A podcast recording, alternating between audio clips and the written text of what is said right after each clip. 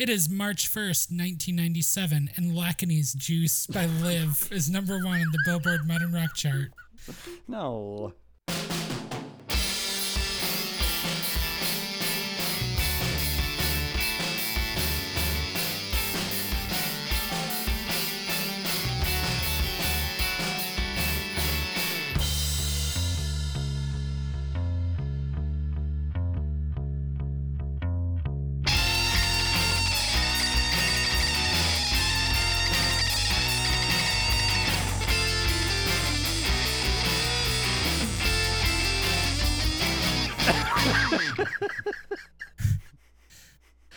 Hurt Alec. Hello, and welcome to Tell Me All Your Thoughts on Pod. I'm Quillen. I'm Trav. I'm Al, and this is a podcast where we talk about every song that reached number one on the Billboard Modern Rock chart in the 90s, beginning with Kurt Cobain's death in April 1994. Today we'll be talking about Lakini's Juice, the first single from Live's third album, Secret Samadhi. Lakini's Juice spent one week at the top of the modern rock chart.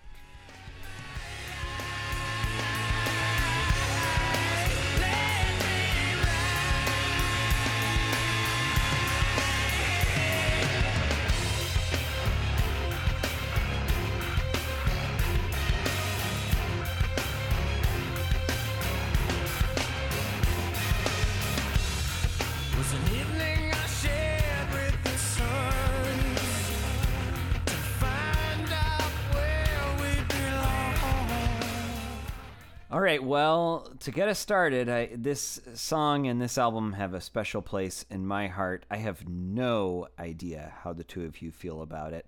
Uh, let's start with Travis. What are you? What, what are your feelings about Lakini's Juice?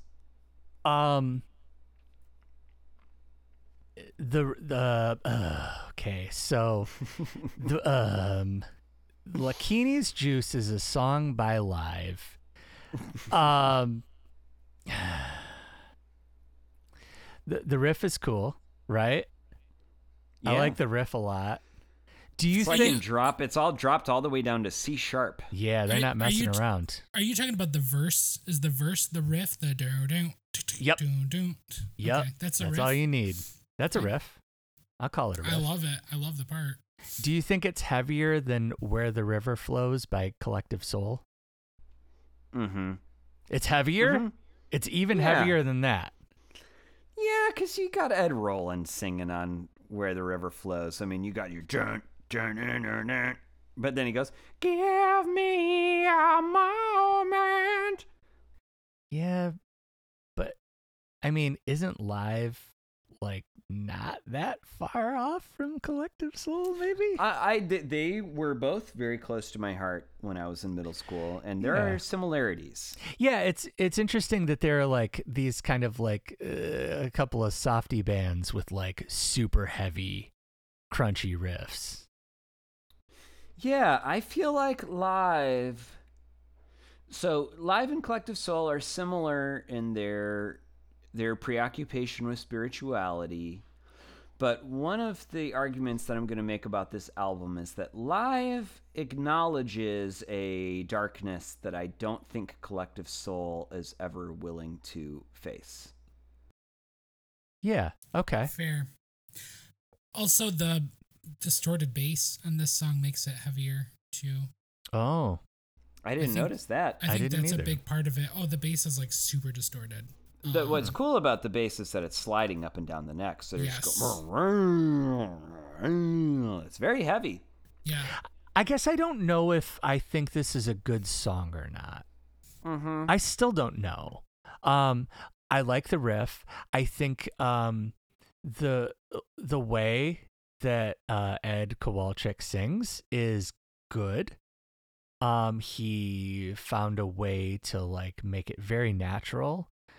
Um, but you know, the chorus is just sort of like a an extension of the verse. And then there's like the weird sort of like string uh parts that are like uh, the pre-chorus sort of like uh, thing where it, it cuts out and builds This that the, way. the slow down, it's too late part. Yeah. Uh-huh. Yeah.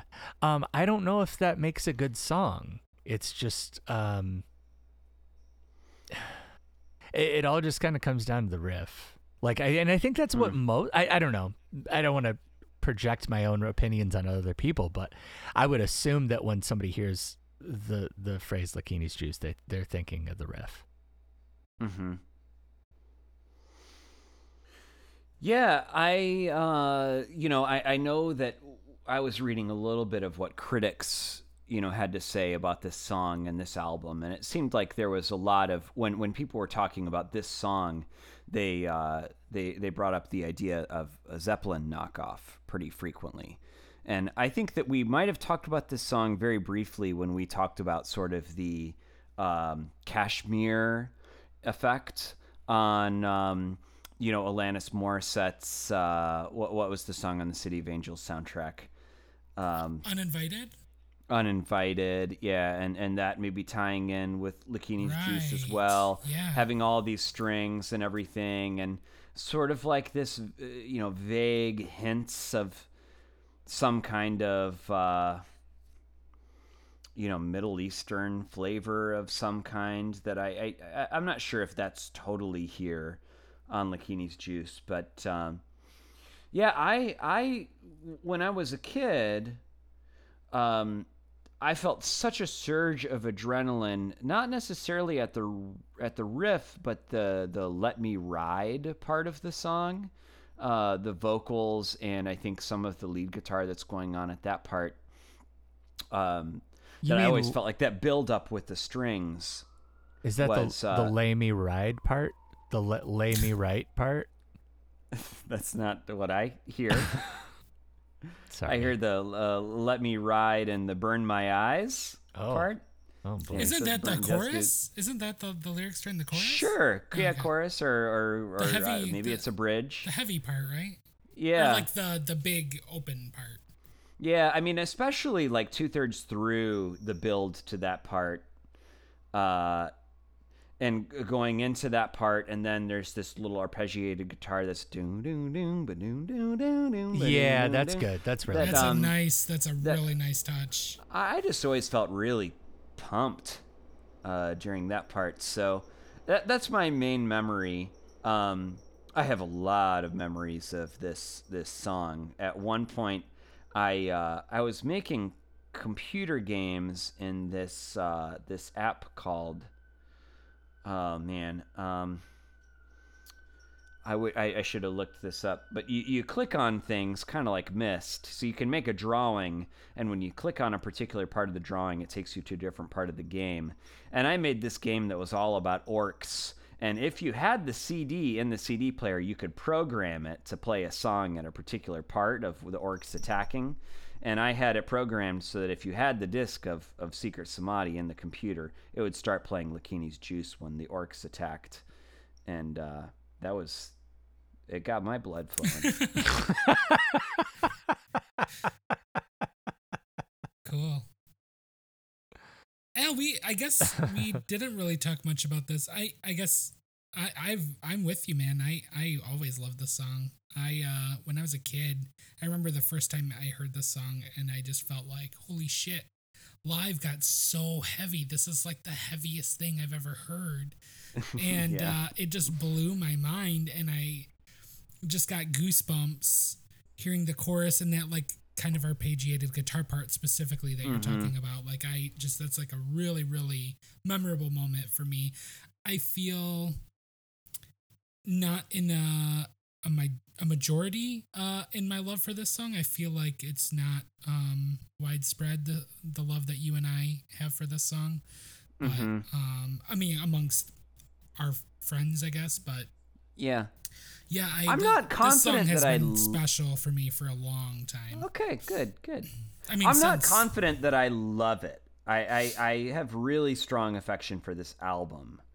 Um, and this is definitely a centerpiece. and that's where we'll split because this album was really a slog for me. Um, but uh, yeah, this song is just uh, I liked it more than I ever have when I watched the music video earlier Wow. today. I was like, holy shit, this is yeah, yeah. Cool.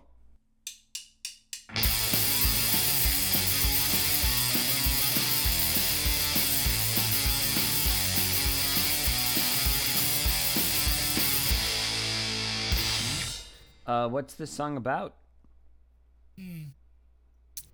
Mysterious religious things.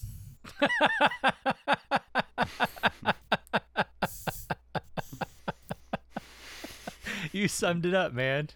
You just just there's no point for live to even exist after that. You just said it. Their entire like mission statement right there. Yeah, but th- I feel like this song especially.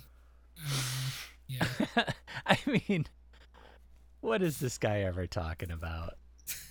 Well, you know, each of the chakras are presided over by six yoginis. and uh, Lakini is the yogini who presides over the Manipura chakra, Yeah. which is Oh, referred to as the benefactress of all.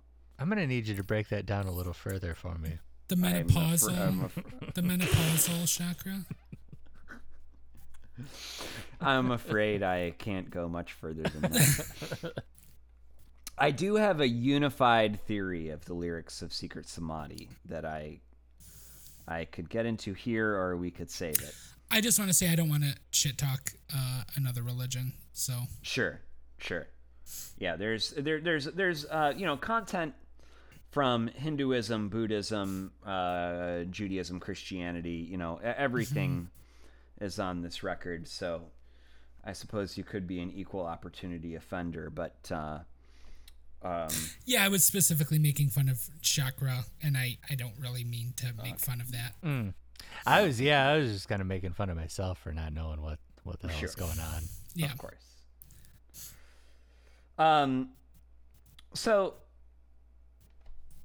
I, I feel like um, p- people give the lyrics to this album a really hard time, and uh, I, I I would like to defend them throughout. I mean, I I'm I'm I'm prepared to defend pretty much every single song. In the That's what I'm here on- for. on this record. I actually There's- liked the lyrics as a for this song. I liked the Mhm. lyrics as a just um vague, like for vague imagery. Like I just I liked I I guess I didn't realize that there were so few lyrics, and I feel like they're really um they paint an interesting picture that I don't know. I just I like I I was surprised. I I really actually like the lyrics in this song. They're they're interesting and mysterious and and vague in a in a cool way. Yeah. Um, yeah, so Ed Kowalczyk, he's a stream of consciousness lyricist. So I, I don't think, you know, we should not go too hard in interpreting things, but I do think there are certain things that come up again and again.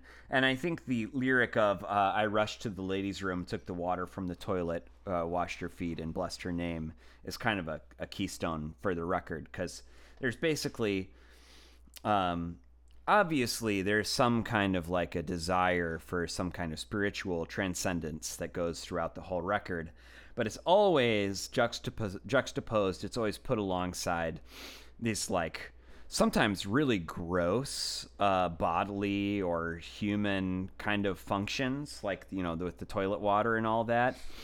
And um, that's kind of what I was trying to say to Trav was like something that sets live apart from collective soul is that I think so I was a I was a really I would say I would use the word spiritual preteen. And I got this album for my 12th birthday and I became obsessed with this record. And this was my favorite record for several years afterwards.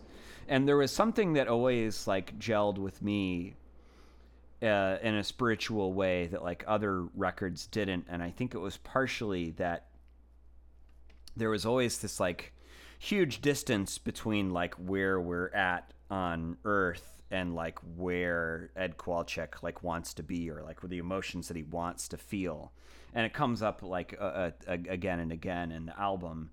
And um, putting those two things side by side, you know, the, the toilet water and the washing her feet and blessing her name, it's like uh, I, I just I, I I still feel drawn to that, and I'm not even remotely a spiritual person now, but I think just I find it interesting to to hear this like kind of like rude and I think sometimes kind of funny language about bodily functions and and having sex with your mother and puke tastes like beer and all this kind of stuff and having that like alongside this kind of spiritual content i feel like just kind of cuts through the bs in a way that like bono never could or like ed roland of collective soul never could. And i'm like so much more ready to buy in to like the idea of transcendence or spirituality when when i see someone acknowledging like just the shit of life and uh i think this album does that in a, a sometimes in a sad way, but often in, I think in a kind of a funny way, in a, way that it, uh, I don't know, it appeals to me. Yeah, so I'm really glad you said that. That was my main question about this album is like is this like is this a humorless album where it's so dramatic and earnest or is it actually a little funny but like the mood of all of the songs is totally humorless because it feels it it like some some like like you said like there are a lot of really like kind of funny lines in Yeah. a lot of the songs but the way that they're delivered and the music that is supporting them is so serious that it doesn't there's like a a, a conflict between like what's being said and like if if if it's meant to be funny it doesn't feel that way at all Hmm. Hmm. Yeah, I mean, a lot of this is probably because I've spent so much time with it. But I, I remember one, you know, one thing that people lampooned was like eh, the first track immediately has some lyrics that I remember people bringing up as like the evidence that Ed Kowalczyk was writing terrible lyrics. You know, the second verse of the first track goes, "Let's go hang out in a bar. It's not too far. We'll take my car." yeah uh, which it doesn't have to be funny. I mean, it is delivered. The song is is a is, uh, is feels like a humorless song, um. But to me, I feel like the lyrics are conscious of like drawing out the banality of just like daily life and hanging out in a bar. It's not too far. I'll take my car. That like uh there it's like those lyrics are meant to emphasize the tedium of like living on this earth in our in our bodies. In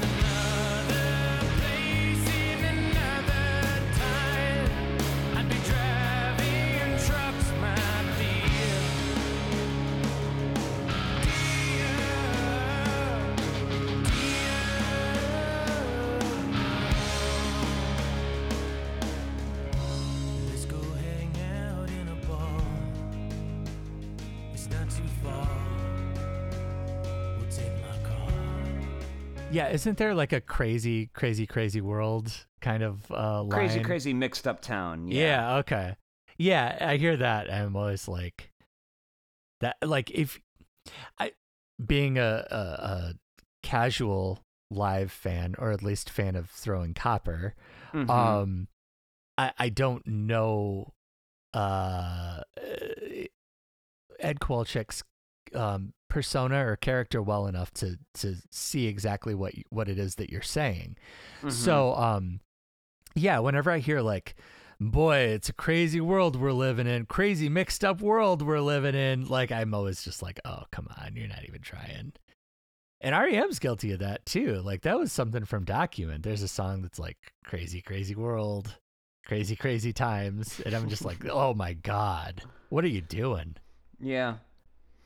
I don't fixate on that. I fixate on the idea after he says it's a crazy, crazy mixed up town. It's the rattlesnake I fear. He says, in another place, in another time, I'd be driving trucks, my dear.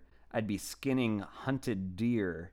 And I guess I latch on to the idea of in another place, in another time, where I'm suddenly thinking about this act of imagining another life and that being like a way of transcending Hmm. your circumstances. Yeah. I did. I, th- I thought it was funny, but. I also thought it was like bad. yeah. Like I, I don't know which is which. So, uh, I mean, let's stick to Lakini's Juice for just a little bit longer. Um, do you do you prefer the Throwing Copper singles? Oh, to- to absolutely. this song? Yeah, yeah, Yeah, entirely. across the board. I I feel like it's an entirely different band. Hmm. Uh, I would it just I would agree feels with different. that. I, I, I, this song is completely different than anything from Throwing Copper, one hundred percent. Throwing Copper was like a very like 1994 band. Like Mhm. like I guess I thought they were what I thought Bush was going to be, where it just Mm. sort of like summarized every like they were more popular on the radio than most bands, you know? And uh, I mean more than most bands, like one of the most played artists from that time and it sort Mhm. of defined the era and by the time 1997 rolled around it's just it's a different ball game and i think that this album reflects that like they, Yeah. there's no leftover songs from throwing copper leftover vibes or feelings or anything like that Uh huh. But yeah i mean there's there's not a song from throwing copper that or there's not a song from secret samadhi that i prefer to any songs on throwing copper Huh. Yeah, I like that core set of singles from Throwing Copper, but other than that, I don't think that it's a very strong. Um, it doesn't stand out to me as a very strong record anymore. I the, the Dam at Otter Creek doesn't do much for me, and then you got your Shit Townes and your Waitress and your Pillar of Davidson kind of stuff. and I Hey, mean, hold on. it You has can't its appeal. The pillar. Of, but uh, I honestly don't think there's a bad song on Secret Samadhi. really, you don't think there is a single bad song? I don't Well, think there's a bad song on this record. Wow, we'll get there. No. amazing Okay. It has one of the worst songs I've ever heard in recent memory. I can't wait to hear what it is. Well, uh, let's let's t- talk about the music video so that we can talk about the rest of the record. Unless you have anything else you want to say. No, about I, the song. I just want to reiterate that um I don't know. This is a great song. yeah, I I uh I appreciate um I appreciate the difference uh of this song from Throwing Copper and I, I do think that Trev, what, do you think that the whole album is completely different from Throwing Copper or specifically just this song? uh the whole album Okay. And I, I think I agree for the most part. I do think that there are some songs that still um kind of carry over from Throwing Copper, but um I do I think that's part of the appeal for me for this song is that it is different. Um that doesn't translate to a lot of the other songs, but um I think just the heaviness of this song, the sonic heaviness of it is um I, I'm cool with that. I, I like that that difference. I like that kind of step forward for them. Um, it's not quite getting to nu metal territory.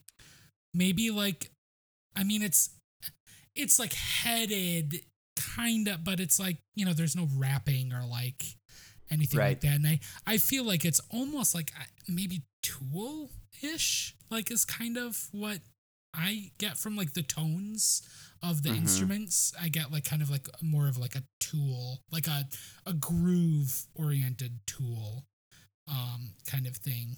Um, anyways, i would love to comment on that when we get Yeah. to the album yeah, I'll follow yeah, up on great, great, later. great. when we get to what? the, album. Okay. Uh, music video.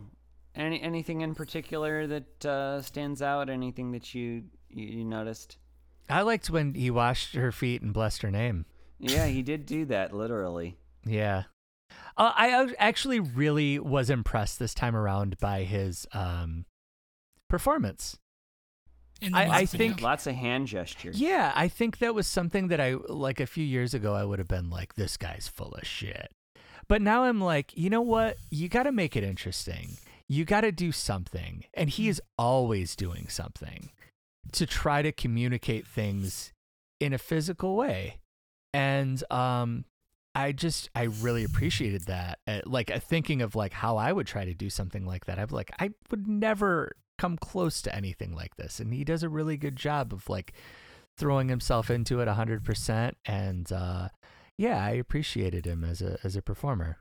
I will say as a, a side note, um, I watched a live performance um, in a uh, TV studio. It was like in Australia, I think, um, of them playing the song "Freaks," and um, he does the same thing live, like performing live.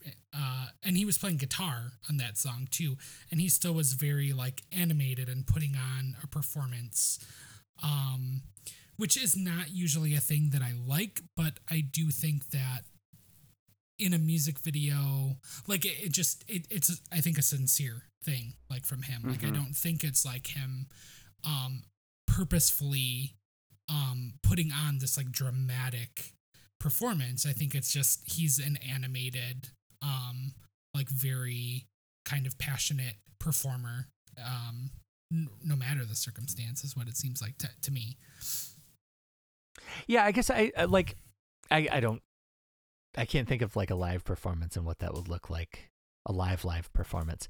But um I um yeah, it seemed like this was all very well thought out and kind of choreographed in the Mm. music video, which made me appreciate it even more. That it was thoughtful and there was, you know, some consideration put into it. This is the video with uh, the people in their underwear feeling each other out. kind of, yeah. Yeah. They all have numbers Yeah. attached to them. Yeah, I was trying to Uh-huh. figure out what was going on. It seemed pretty horny. Yeah, horny and maybe at the same time sort of commenting on objectification. Sure. It was it was hard to tell.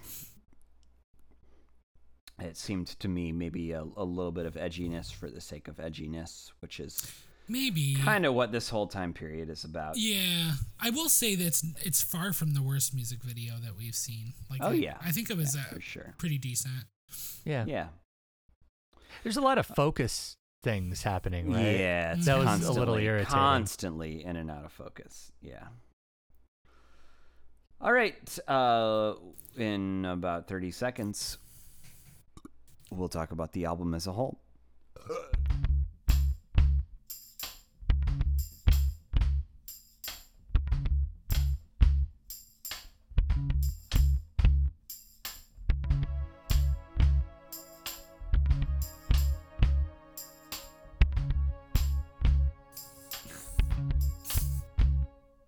Did you burp saying hood? Yeah. That's what it sounded like you said. Flood. Saying the name, the name of the producer, Hood. The uh I keep thinking that you all know who Willrow Hood is, because that seems like something that Quillen would find funny. But you all probably don't know who Willrow Hood is. is Will Willrow the first name? Willrow? Uh huh. Yeah. yeah, that's awesome, but I don't no, I don't know. In The Empire Strikes Back when they're evacuating Cloud City. Go figure. There's a guy who everybody's running away with their belongings, and uh, this one guy runs by. And if you know behind the scenes information, he's carrying an ice cream maker because they were looking for something that looked super sci fi. And that character has been named Willrow Hood. That is officially that character's name now. And at all the Star Wars conventions, there are literally dozens of people who come and are dressed as Will Willrow Hood. and at some point during the annual convention, there will be a running of the hoods.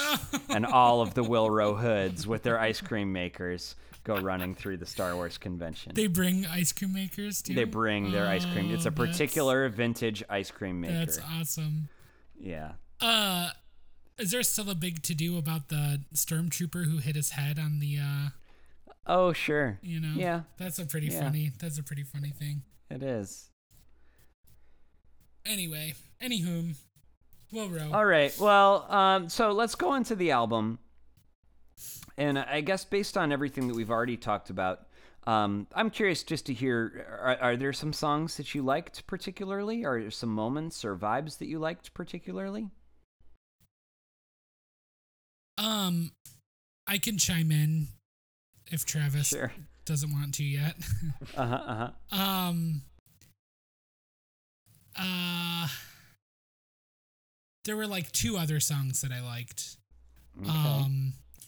Neither of them singles. Um. I liked Insomnia and the Hole in the Universe. Um. An album track, nice jangly fuzzy number.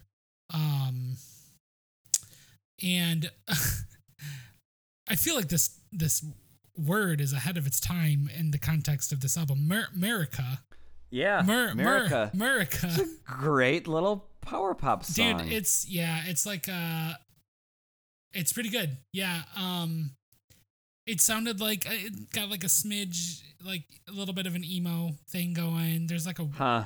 i don't know like it it's like sounds like a 90s indie rock song um it's pretty good. Yeah. Um there are uh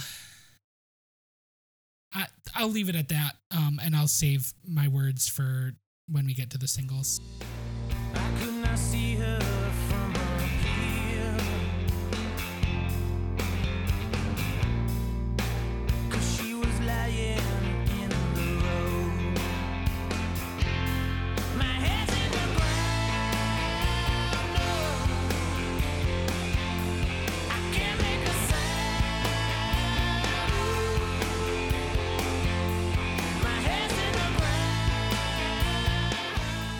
the ground. Trav, anything that you like? Nope. Nothing. I mean, no, that's not. uh, It's not entirely accurate, but to some extent, it kind of is.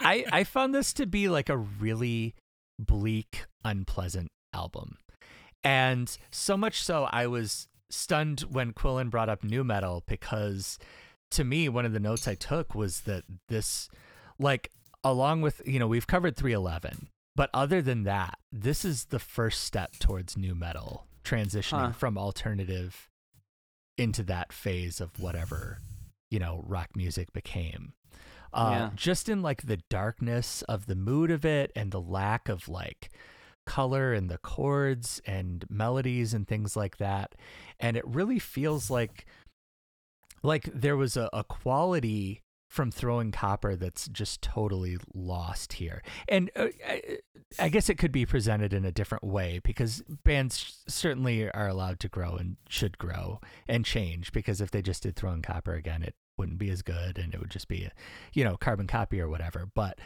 um uh, this just felt like like proto nu metal um in a Hmm. lot of ways. Um i did think that some of the lines were funny i thought that there were parts of songs that i that i enjoyed um but i can't there's nothing that i would pull from this album a- and put on a playlist or revisit. Um it just feels like uh like two or three years before Staind. And that is the nu metal band that this is heading towards. Huh. Staind, I would. yeah I- it's I would vaguely poppy radio nu metal right Yeah, like minus the rapping, like I said earlier, like it doesn't Yeah. have that, but I definitely think Staind was like a like Staind was influenced by live this era of live and um Alice in Chains, I think. Uh-huh. Um Yeah. I th- yeah. or even more specifically uh uh bands that put out an album in 1997 uh creed Mm, like i feel like they were I, I, really I, tied I do with that. think Yeah. that that's fair. Uh, I think that live is is a hundred times better than Creed, but I do think that that's a fair comparison. Yeah, yeah, and I mean, I know like uh, Creed is a loaded uh band. like you Mhm. can't say Creed without everybody groaning. Mhm. But um you know, uh, when my own prison came out in like 1997, it wasn't bad. It was Mhm. Right. interesting and it was Right. in drop D and like there were cool chords to it. Mhm. And um you know, it wasn't like they were immediately like, "Oh, this is this is going to be the worst band of the generation." Mhm. It took a little while for it them was to like build up that everything reputation. That followed up. Yeah. Prison, if I It was recall. like the next it, album. It took me a long time to realize that I didn't like Human Clay. I mean, I, I think I bought it and listened to it for a while before I realized Yeah. that it wasn't good. Yeah. Yeah. wow. Well, I mean, how much time do you want to give me to talk about All of it. I- really I quick- like this All of record. it. Really I want quick, you to convince me. really quick, I do want to jump in with Trav and say I, I agree on his assessment of uh, how bleak it is, and, and this album was a total slog. Um, I also think part of it for me was that um, this is like the third album in a row that we've um, spent time with that is over 50 minutes long. Um, Oh yeah, So I'm a little like worn worn out of long albums, but um, Yeah. But yeah, I, I do want to hear your your defense of the album. Yeah, Yeah, I want I- to I hear mean- it in full too. I don't want like I want Yeah. this to be your thing where you're like campaigning for this, and I want to I want the full defense. I- you know, you know, I mentioned the the idea of sort of the keystone being this, uh, you know, taking the water from the toilet and washing her feet and blessing her name. And in the liner notes, which were totally black, I mean, just black, black, black, uh, you know, gray text on black color. I, I agree with you about the dismal emotional landscape. There's a picture that's just Christian Rock 101 of the band, where three members of the band in black and white are looking down at the ground, and Ed Kowalczyk is looking up at this light that's shining down from the, the ceiling. You know, it's and and looking back now as an adult, it's totally cliched, you know, religious imagery, but um, there are some things that that no one else will experience ever and that I can't make anyone else experience that are not inherently good things about this record that were just special to me. I so you know I, I mentioned my birthday. Um, actually, I think I was in sixth grade when yeah my birthday was May May 1997. So I got this record and I also got a copy of The Hobbit. And I was listening to this album as I read The Hobbit. And I remember like the whole chapter about Gollum and like going into this dark cave and this creature who's lived in this cave for like you know I, g- God knows how long, Travis, right? just so you know, Gollum is also Smeagol. In case, oh, in case you didn't oh, know. okay, thanks, thank you. um but like the atmosphere of that book seeped into listening to the book. And it's o- it, listening to the, the the album and it's okay if that's funny. That's and it's kind of funny to me too. But the whole idea of in rattlesnake in another place in another time this whole album was infused with like just imagination for me as as far as like that record. And it was like a dark imagination but i think that i have a dark imagination. And th- they were like you know I, I i flirted with christianity for a couple years when i was like between 12 and 16 ish. But I think that what I always deemed spirituality was like some feeling of like imagining another life or another place or another kind of like existence or another like kind of feeling. I made a little list of things that gave me that feeling when I was when I was 12 years old. The feeling of transcending a time or a place or your body. Being up super early in the morning before you go on a vacation, like being up at like 4 in the morning and knowing you're going to go somewhere completely different and having like no context of like what a normal day is like, like infecting that feeling. Uh, watching an airplane from far away and imagining all of the different people on it and what their lives must be like, that gave me like this spiritual, transcendent feeling. Uh, when I got the Wallflowers album, same birthday, hearing the pedal steel gave me that transcendent feeling of like my brain going off somewhere really distant uh, reading any kind of science fiction and fantasy, and then uh, some video games. Playing Myst. Playing Myst made me feel like I was like on some other plane, and I was leaving behind my my body and and everything else. Uh, and I, I I think to some degree playing Prince of Persia too. Like these are just both games that took place in like a totally different setting. Um, so I think there was like this idea of imagination, and again, this idea of like, uh, this like rotten life and then this like transcendence and those two things being side by side and that just kind of being like the state of life. Uh, all these things about our bodies being gross. Uh, it's in century sings this puke stinks like beer. And freaks there's the whole thing about would your mother go to bed with you. And rattlesnake there's let's go hang out in a bar. It's not too far. We'll take my car. Uh, I'm trying to think what song has the line where the priests were all oh America. He talks about the priests were all stoned. Um, there's all this kind of crappy place, crappy stuff. Um, Does that maybe tie in with puberty too? Yeah, I think so for sure. In Gas Hed Goes West, the last song, there's this line that says, "When they lanced his skull, there was pus and light."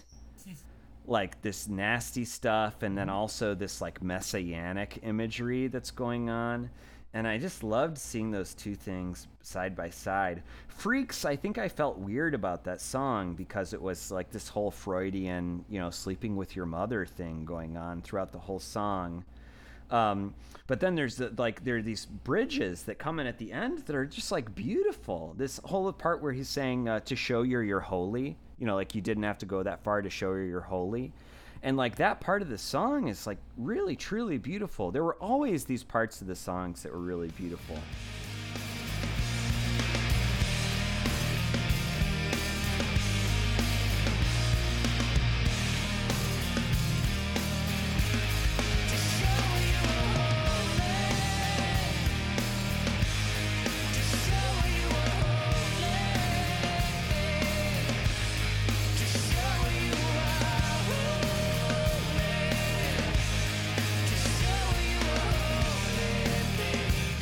And you know, Trav, you mentioned the puberty thing on the song "Ghost."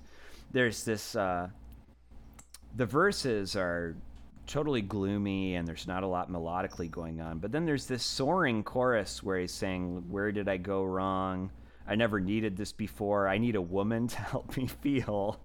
and that's uh, you know, that's pretty, pretty explicit puberty connections there but i felt that i felt that so i felt that hardcore. I mean the, my emotions were so strong about all this stuff.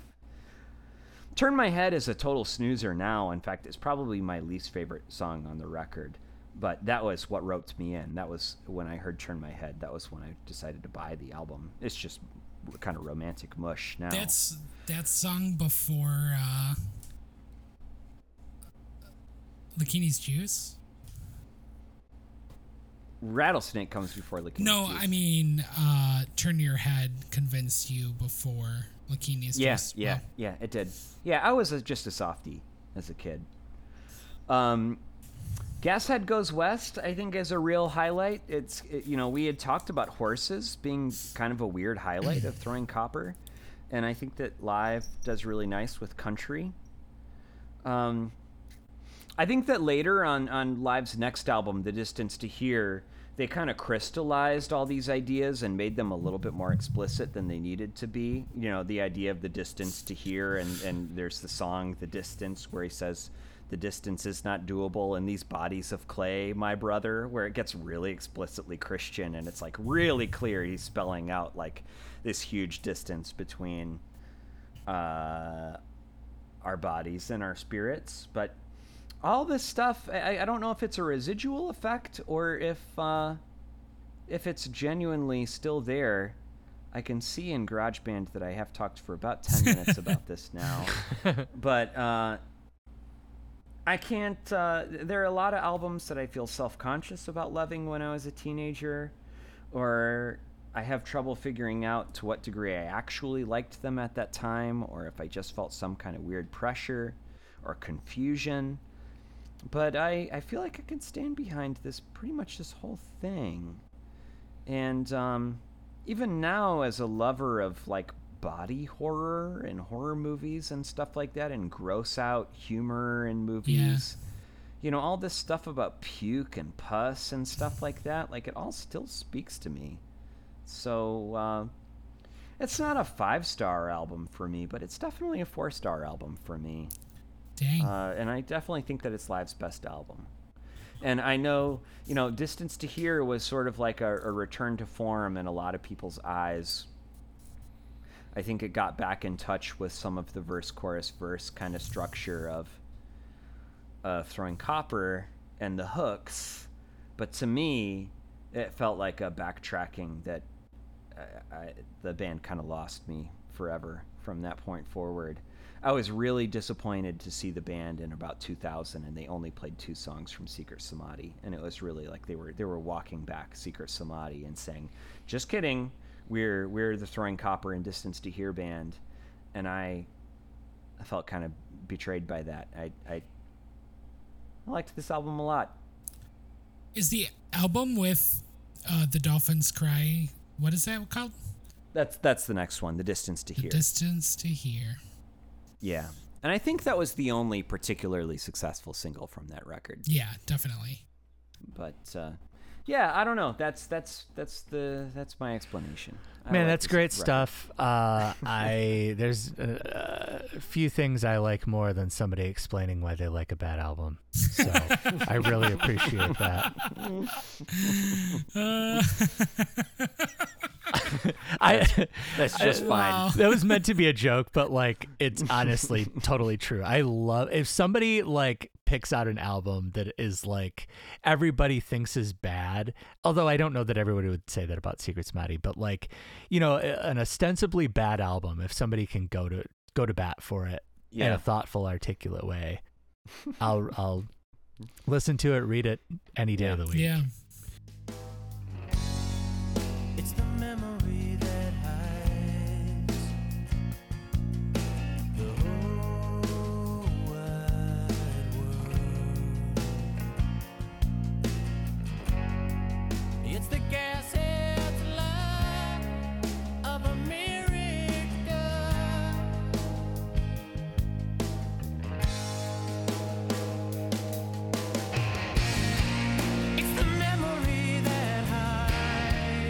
The reviews, they weren't withering. They're all sort of in the 6 out of 10 range. And it seems like the main complaint is just that, uh, regardless of whatever experimentation or lyrical content is going on, just the hooks are not there to to lift the whole thing up. And I see that, but uh, I can name a hook in each song, and sometimes the wait for that hook to come in, if it's in a bridge or a solo or something like that, is part of the appeal to me.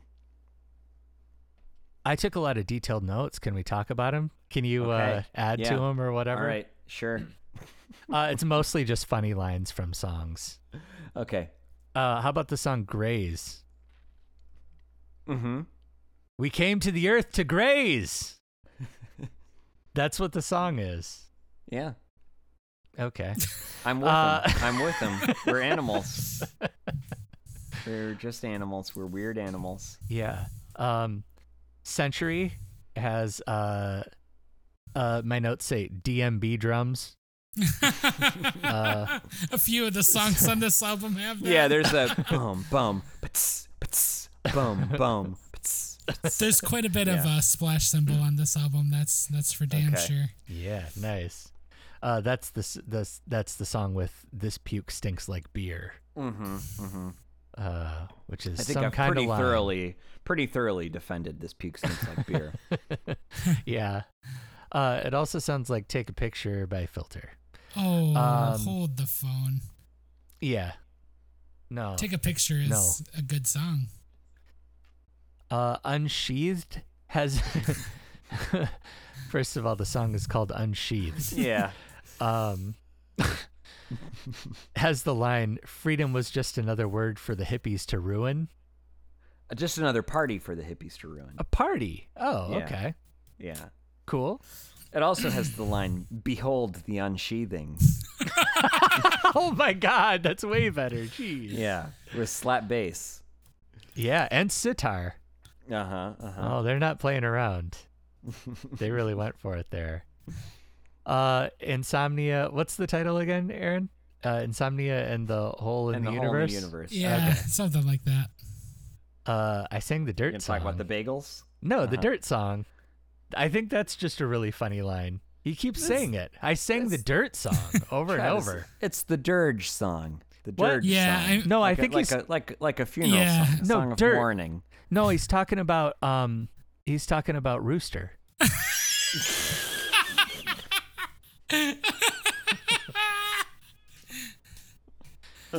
Well, Yes, go on, go well on. done. All right, all right. I did. Th- I thought that was like one of the better songs on the album. Uh, turn my head. you both don't mind the uh, the the lyric "Angel, don't you have some bagels in my oven?"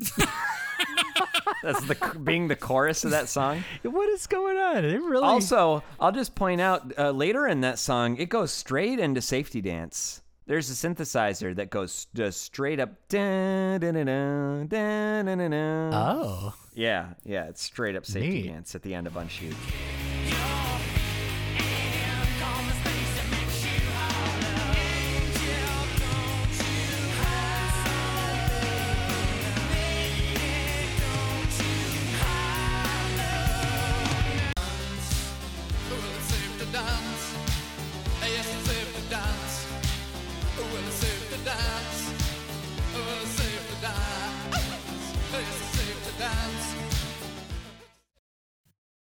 Okay.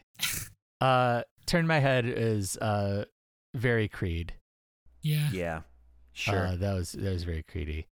Um, my note for Heropsychodreamer, one word says, "Ha ha ha ha ha ha ha."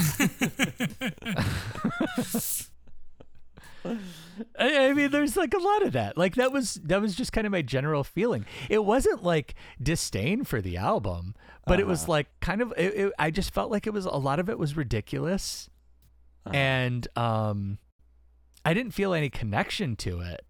But I also didn't feel like like I condescended to it in any way either. Mhm. It was just sort of like, well, this is a this is a, a real Frankenstein of a beast here.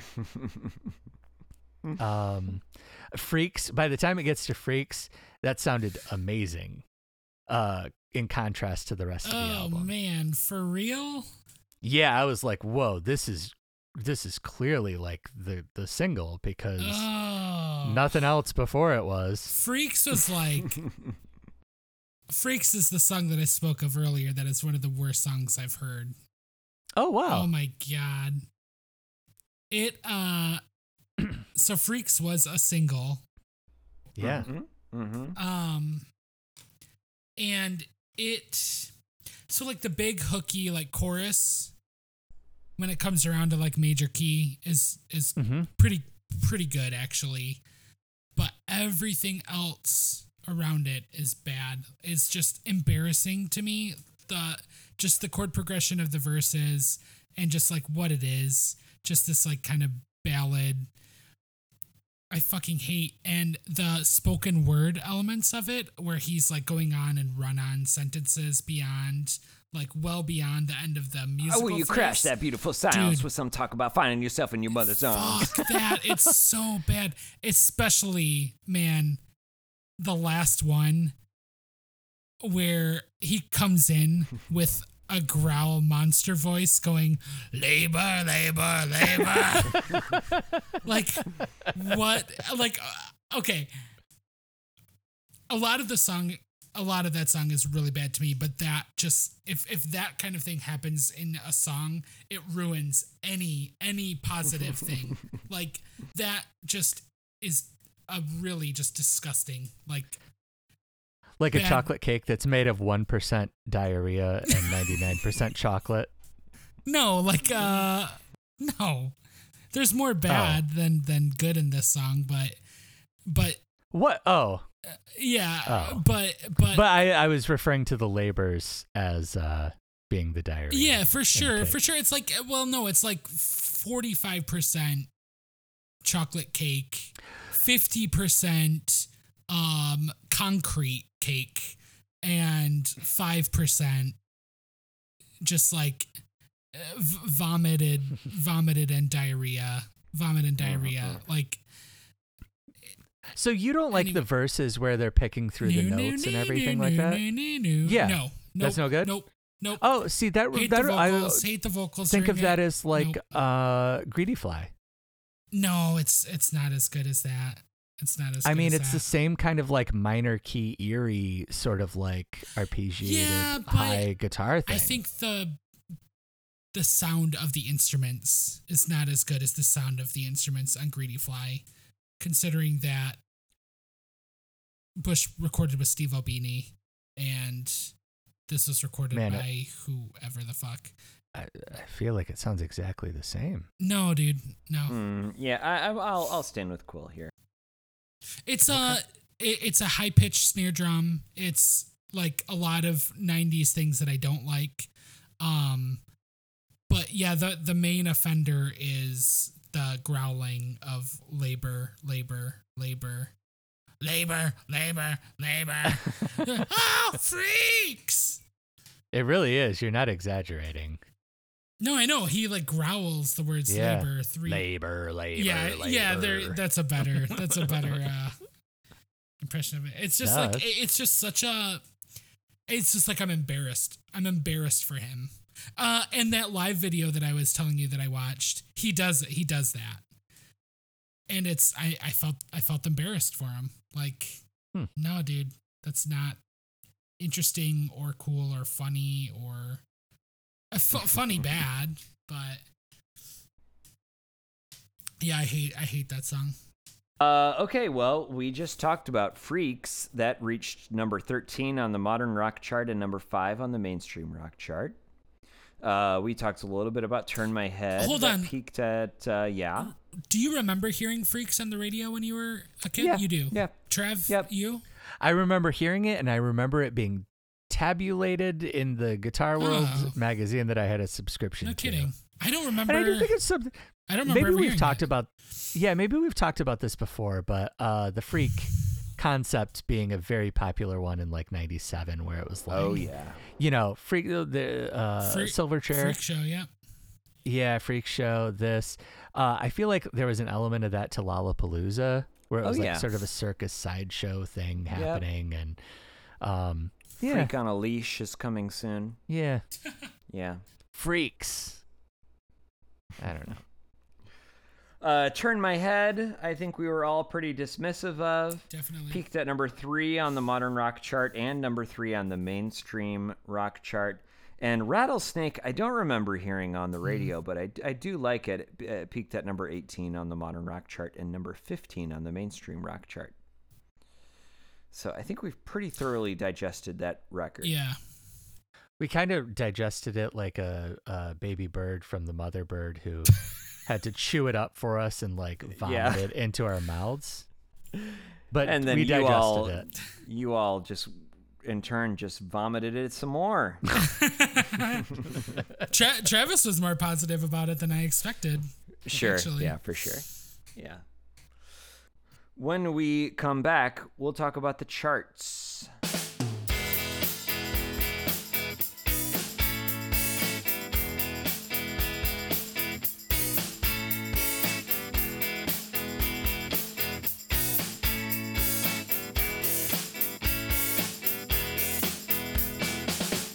All right, uh, on the charts, the mainstream number one is One Headlight by the Wallflowers, and we'll talk about that in a couple weeks.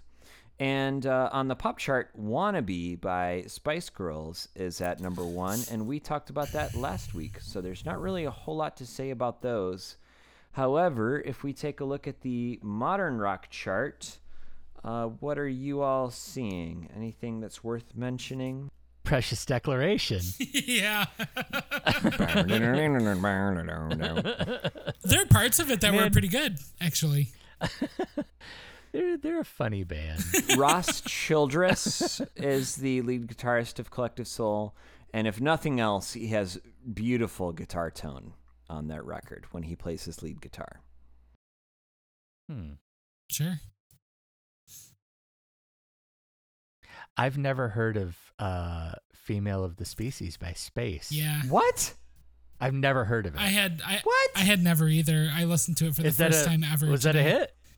Yeah, I remember Oh. hearing it on the radio. I have strong memories of a trip to San Francisco around this time and hearing Semi Charmed Life on the radio in San Francisco uh, for about for the first time, Female of the Species, April Fools by Rufus Wainwright. I can I can put all of Oh, this wow. together, and uh, Battle of Who Could Care Less by uh, Ben Folds Five. All those things I feel like appeared right on the same time, and I, I associate them all with spring break of sixth grade in San Francisco. Dang. Yeah, that's Yeah. really good.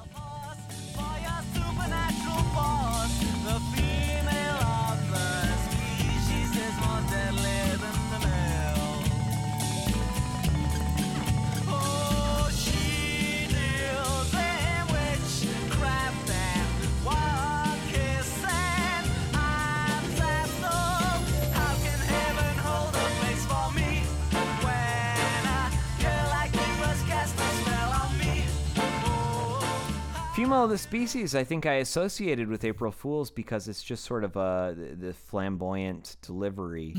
Um, it's it's a not a great song. It's kind of a novelty song, but uh, yeah, I, I remember that one very well.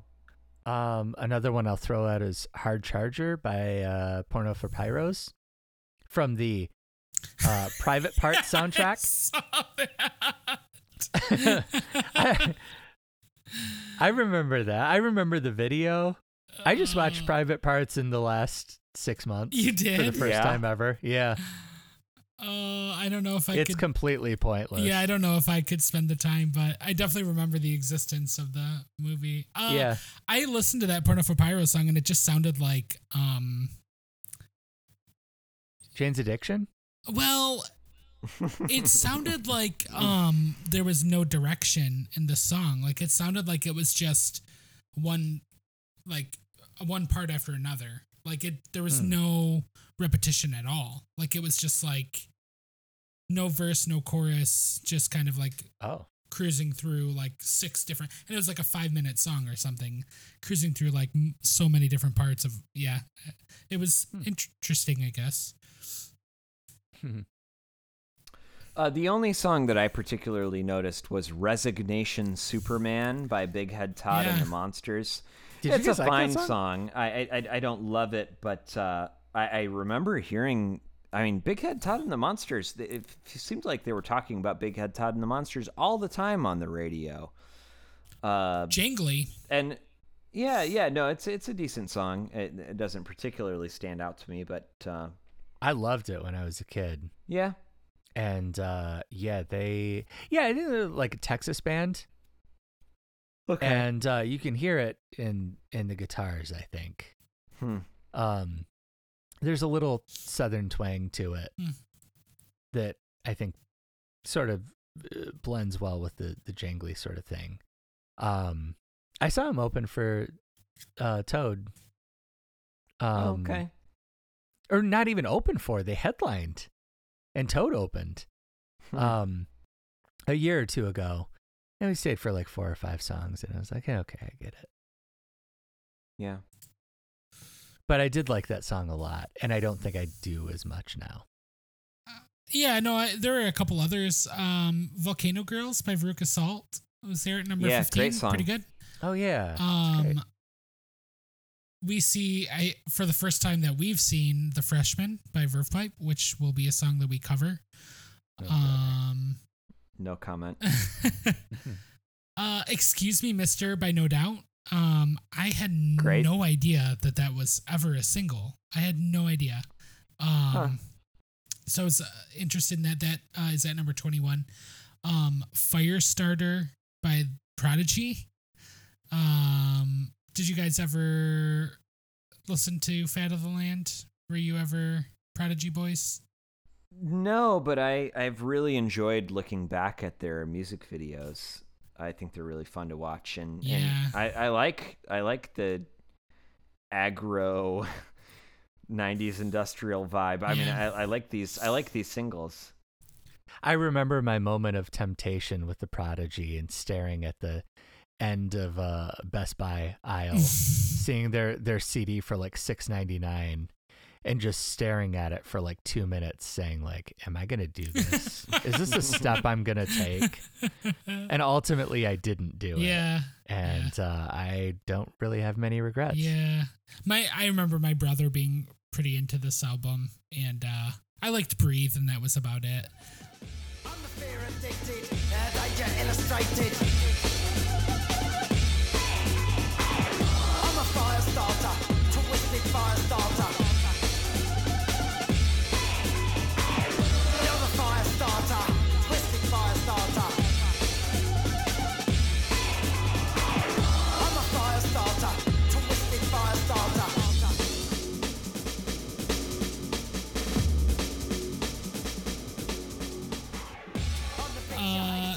the fear addicted, uh, danger illustrated. Revolution by Beck is on uh, the chart at this point, which is great. And Your Woman by White Town. Um, I think it's the first time that we see that, which is a classic, classic song, right? That song rules. Um, Uh, Yeah, it's an- awesome. it's an interesting period piece to me. oh, It's it it's surprisingly like funky yeah, and uh like a, kind of a maybe a great dance song. yeah, it, it, yeah. It, it, it's kind of awesome. I Al, you don't like it with the Star Wars uh, kind of melody going?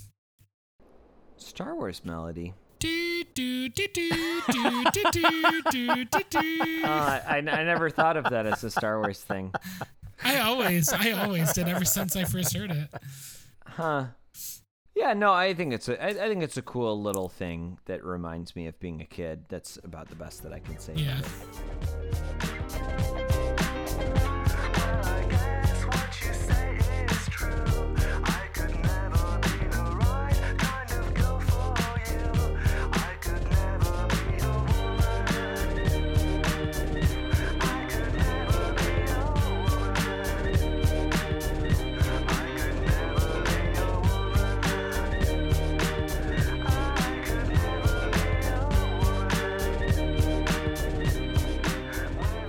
Right, well, let's rate Lakini's juice. Um I'll go I think it's uh it's okay, it's good. I'll give it 3.25 dirt songs.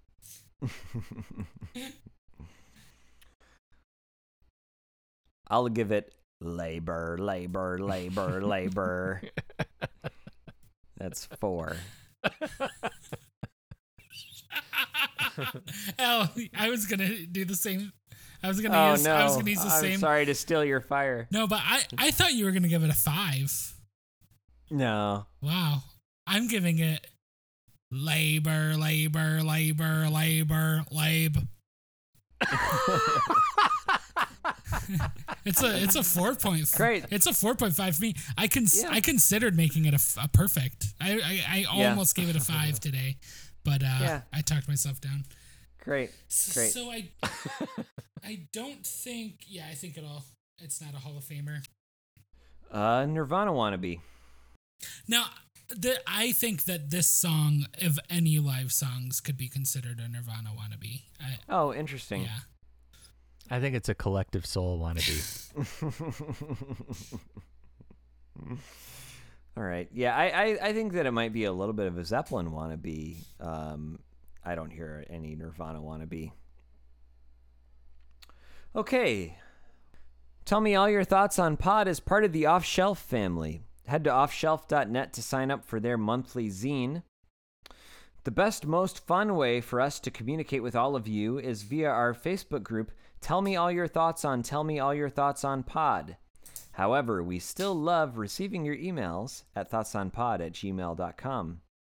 You can listen along with our playlist on Spotify, Apple Music, or watch along on YouTube.